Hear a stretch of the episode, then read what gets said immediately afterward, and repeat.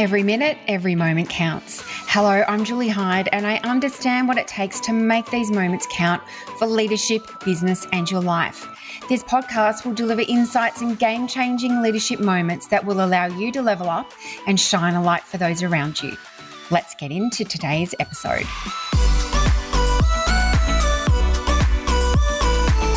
With me today is Catherine Elliott, and she's the founder of the Alcohol Mindset Coach and My Breast Friend. In August 2019, at the age of 46, Kath discovered a large lump in her breast while getting dressed to race out the door for work. She instinctively knew something wasn't right, and two days later, she was diagnosed with locally advanced breast cancer. She went through six months of grueling chemo and is now very pleasingly cancer free. But as a former binge drinker for over 30 years, Kath is now passionate about building awareness about the deeper human connection you can achieve through sharing your experience of illness and trauma and how choosing to remain alcohol free during this period was a catalyst to further healing and growth for her. So, welcome, Kath. Hey, Julie, it's so great to be here. Thanks for having me. Oh my gosh. Wow. I just, I'm so looking forward to diving into this chat today. And as we were just talking about, it is very timely because it's in line with October being Breast Cancer Awareness Month and also October I know it's the perfect month for someone like me bringing two areas of interest alcohol and, and breast cancer. So this is absolutely perfect timing. Yes, yes. And the two are incredibly linked, as I'm sure that you will tell us about. So, first of all, I would love you to take us back to 2019 and the moment that you stopped drinking. What was the catalyst for that? Yeah, that's a big question. And it's one that there's not a specific answer to. I think for me, it was a slow build over a number of years. I think I had been questioning my drinking probably for 10 or 15 years, to be honest. It was a little voice in my head that had constantly just been questioning how much I was drinking, why I couldn't necessarily stop at just one or two drinks, why I'd wake up the next morning regretting, I guess, some of my behavior from the night before. So the interesting thing for me was that, you know, drinking had been very much linked to my identity. You know, I'd grown up in the in the 80s as a teenager then and binge drinking was very much part of the culture here. I grew up in Melbourne, used to drink on Thursday, Friday, Saturday nights. There wasn't really any I guess boundaries put on on drinking and I was a good drinker and I could drink a lot for a female and so I had a lot of positive affirmation around my drinking as I was growing up. I guess it was after I got married and, and then considered having children that I started to really think about, you know, cutting back on my drinking, which I didn't find hard to do. Like I had no problems not drinking when I was trying to get pregnant, when I was pregnant and when I was breastfeeding. But it was once I went back to drinking, I just found myself back in really kind of unhealthy binge drinking patterns, is what I would call it. But also feeling very alone and thinking, is there something wrong with me? Everyone else seems to drink a bit like I do. Is it really enough of a problem for me to seek help? I mean, I'm, you know, very functional. I've got a, a, a professional job. I'm I go and do my exercise every morning.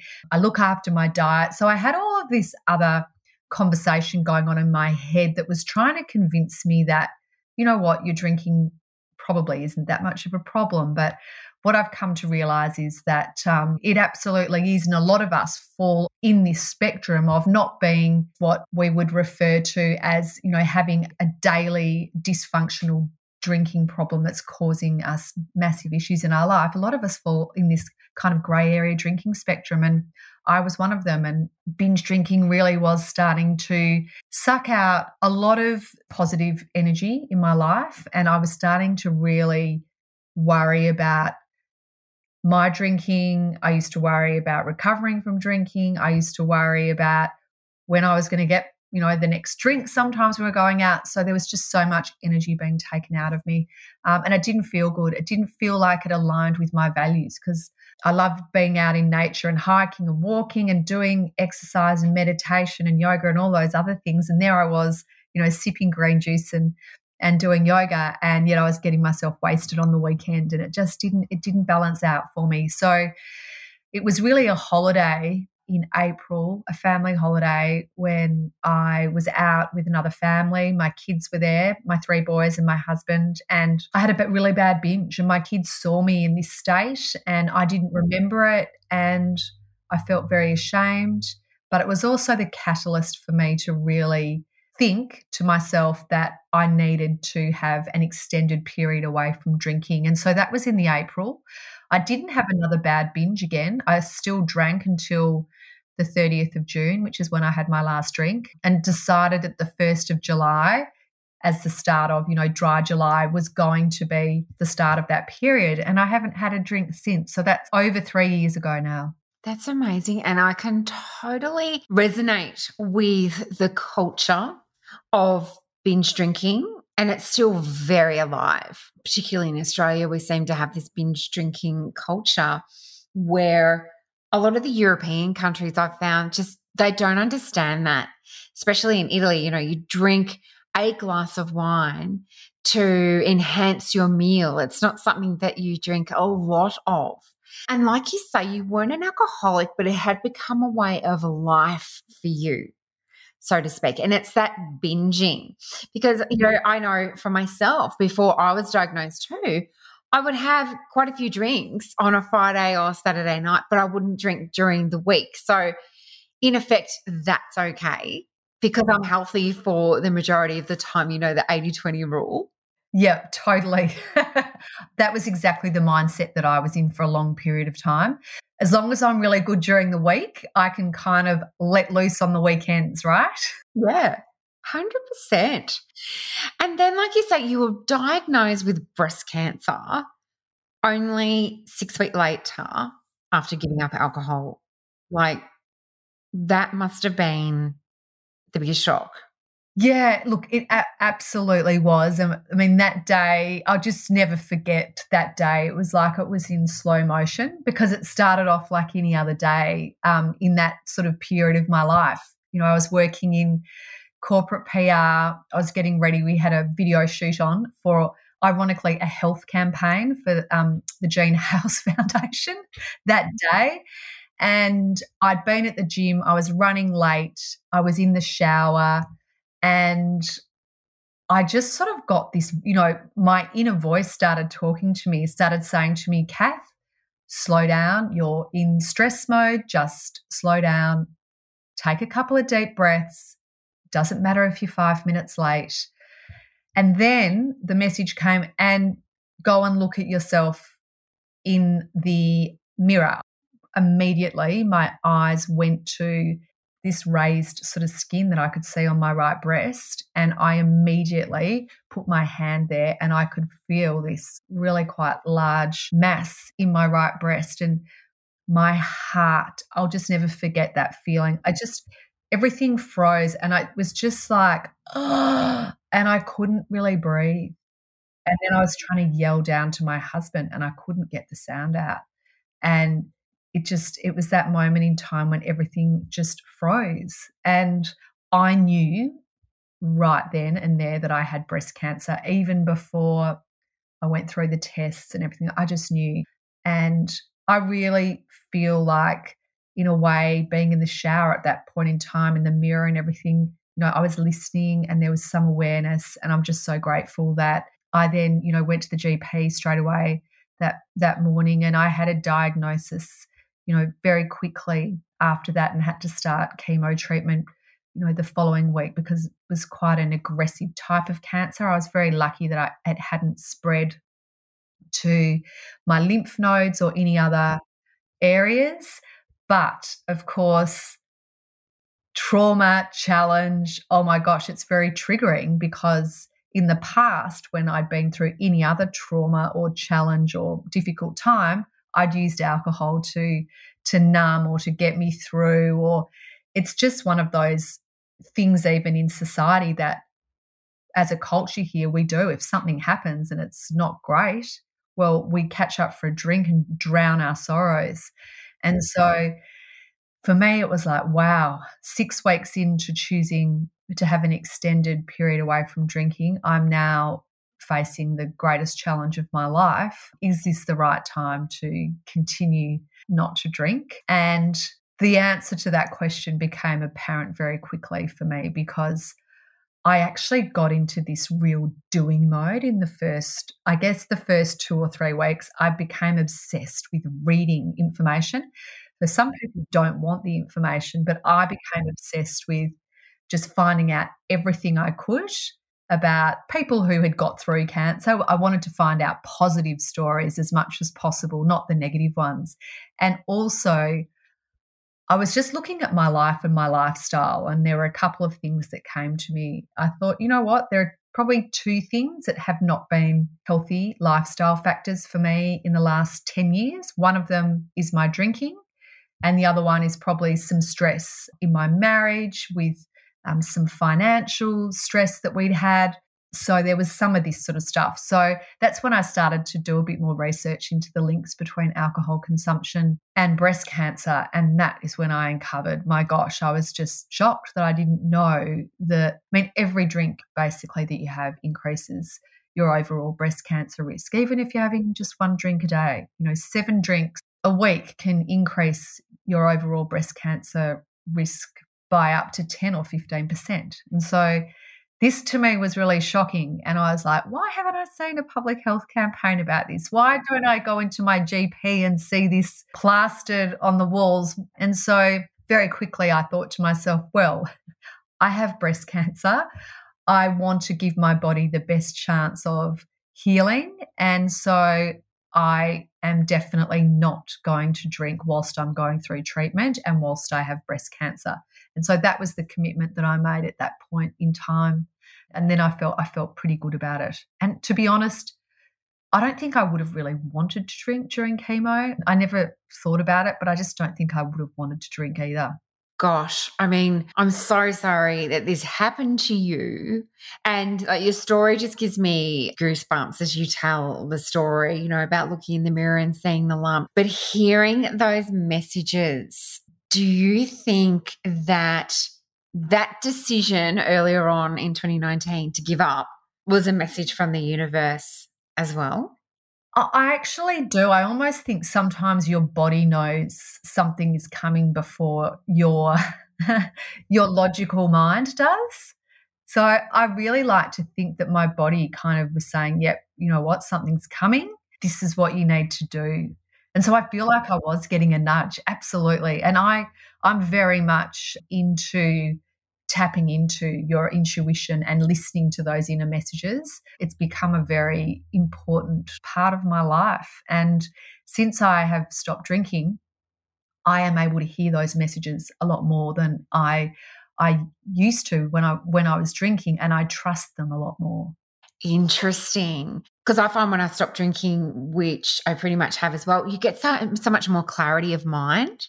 So that enabled you to hear that message from the universe, to get that download, or just to listen to your intuition, whatever people want to believe. But there was something that you heard, which then sort of made you take action to look in that mirror. And then you notice the lump. Like it's just, it's just mind blowing for me how that all played out for you? Oh, it really is. I know. Like when I kind of look back and make sense of it, it's quite crazy. And I think the other thing is when I was drinking, as I said, it was taking up so much mental capacity in my brain, thoughts, you know, all sorts of thoughts, that once I'd stopped, it just allowed so much more space to be and to slow down. And that is when we can tap into our inner knowing and our intuition because we're slowing down, we've got more clarity, and we're actually more at ease with ourselves and our inner soul, our spirit, whatever you want to call it. And so I found that was actually a really magical part of the experience. Even when I was in the trauma of the breast cancer diagnosis in the early days, I was still actually practicing a lot of slowing down and really tapping into, you know, into myself. We are all leaders, but you cannot be a leader of others unless you are a leader of self first. Over the past two decades, I've empowered hundreds of leaders to deliver positive impact to the business they are representing, resulting in extraordinary sales growth and high staff retention rates. I'm often asked the question, How can I work with you, Julie? Here's how. I present one hour keynotes to corporations, providing practical tools and strategies for leaders and their teams to take control of busy, to be intentional with their actions, and achieve the high performance results that they're looking for. I also work one on one with a select few ambitious and courageous leaders who understand the key to creating their success starts with them. So if you'd like to connect, you can find me at juliehyde.com.au. You said that you relied on like the alcohol to deal with trauma in your life. And this is one of the most challenging experiences that you were facing into without your crutch, without your best friend, if you like, that helped you through it. So that must have been really hard. But I noticed that you said just before that you just made that commitment that that was it. And I think when we go through these situations, and you know, it might be the same for you, that it's so interesting how what's really important becomes so top of mind and we just go, nope, that's it. I'm done. I'm doing this. You know, even slowing down, like you say, you know, you had a really, you know, high powered, high, probably stress job in terms of like the PR world. So it's just making those decisions to serve you and your healing. So, with the healing component, and the fact that alcohol is so linked to the breast cancer, which we don't know, your mission is that you're really keen to open up the conversation further what the problem of alcohol can look and feel like, and that you don't need to hit rock bottom or be labeled as an alcoholic or you know have have lost your job or your family etc to realize that alcohol is really causing issues in your life and therefore you need support. So, what are some of the things that we should be looking out for? Yeah, look, I think it's different for every person, but I think if you're asking questions about your drinking, if you're finding it difficult to stop when you want to, if you're mm-hmm. finding it difficult to limit your drinking, if you're waking up after drinking and not feeling good about your drinking, if your drinking over a period of time has even changed, um, and the reasons why you're drinking have changed as well. Some people notice a change that they start to drink a lot more at home, or it's isolating you, or that you might have cut off from friends as well, um, and you might be drinking at home a lot more. Or you might have been a social drinker and then you actually come home alone and drink after you've been socially drinking. So it, there are so many different warning signs. And for everyone, their own opinion of their drinking is quite unique because I have a lot of clients on the spectrum at, at, quite different levels. Some people believe they want to change their drinking habit and they're only having one or two glasses of wine a day, but they have noticed in themselves that if they challenge themselves not to have one or two glasses of wine a day, it feels really uncomfortable. And it's a habit that's really kind of, I guess, become firmly entrenched. And for them, they see that as a problem. But for other people, that's not a problem at all. So I guess it's very individual. But from my perspective, the, I guess the niche clients that I work with generally are professional men and women who, you know, generally high performers who are I guess, what I would call functioning binge drinkers. So they may not drink every day, but they have, I guess, a capacity for drinking maybe at events on the weekend where they just don't have that off switch. So they might mm. have one or two drinks and then there's a tipping point and they end up drinking a lot more than they wanted to, a lot more than they should. And it can then lead to maybe having blackouts, not remembering parts of nights, hazy memories, pretty bad hangovers, not feeling great the next day, and often feelings of sort of anxiety and regret about where the night ended up. And often then they'll they won't drink for a few days and then they'll start to feel better about themselves. And you know, the cycle will repeat, repeat, repeat. And I can imagine that there's there's shame attached to this as well. One of the first things that I, I do when I work with clients is we have a bit of a shame dump, right? Because we cling on to all this stuff that makes us feel really awful. And, you know, I say to them, just let it out. If there's stuff that you want to get off your chest, let's just get it out because there's nothing that you're going to say to me that I probably haven't done myself or I know the feeling of that. And I think once we actually share it with someone else and the shame comes into the light, we don't feel so bad. And I know for a lot of my clients, when I've said, oh my gosh, well, yeah, that's what happened to me, or I have other clients that have been in exactly that same situation they kind of go, Oh my gosh, I feel so relieved that it's not just me sitting here alone in this awful space. So, yeah, that's so true. Shame is a massive part of of the issue. Yeah. So you work with them to sort of normalize, I suppose, or validate how they're feeling in the situation you're you're in. Because you can walk that path with them because you've been there. Exactly. The lived experience in this coaching container is super important, which is why I, you know, I'm a, a certified This Naked Mind alcohol coach, which is a company in America.